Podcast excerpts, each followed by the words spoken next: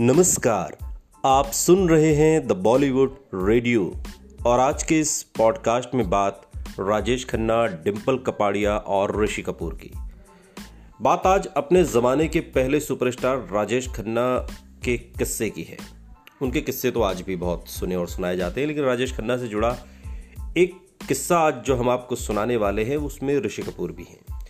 ये किस्सा काका की पत्नी रही डिम्पल से जुड़ा हुआ है और आपको बता दें कि डिम्पल जब महज 16 साल की थी, तब राजेश खन्ना ने उनसे शादी कर ली थी। लेकिन शादी से पहले राजेश खन्ना ने डिम्पल की एक अंगूठी समंदर में फिकवा दी थी। क्या थी उस अंगूठी की कहानी? आज के इस पॉडकास्ट में हम आपको सुनाएँगे। असल में डिम्पल कपाड़िया ने फ़िल्म बॉबी से बॉलीवुड में डेब्यू किया था और इस फ़िल्म में डिम्पल के अपोजिट ऋषि कपूर हीरो थे। फ़िल्म बॉबी सुपरहिट थी और इस बीच ऋषि कपूर और डिम्पल के बीच नज़दीकियाँ बढ़ गई थी और कहते हैं कि ऋषि कपूर ने डिम्पल को एक रिंग भी दी थी और वो उनसे शादी भी करना चाहते थे।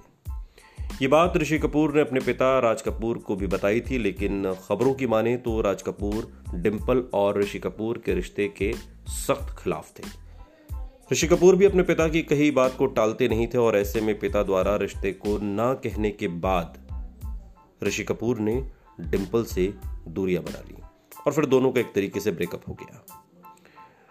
ऋषि कपूर से अलग होने के बाद डिम्पल की लाइफ में राजेश खन्ना की एंट्री हुई। राजेश खन्ना ये बात जानते थे कि डिम्पल और ऋषि एक समय सीरियस रिलेशन में थे और एक्टर ने डिम्पल को एक रिंग पहनने के लिए दी थी।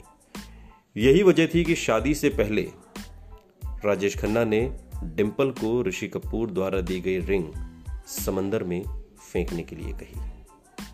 सुनते रहिए। द बॉलीवुड रेडियो सुनता है सारा इंडिया।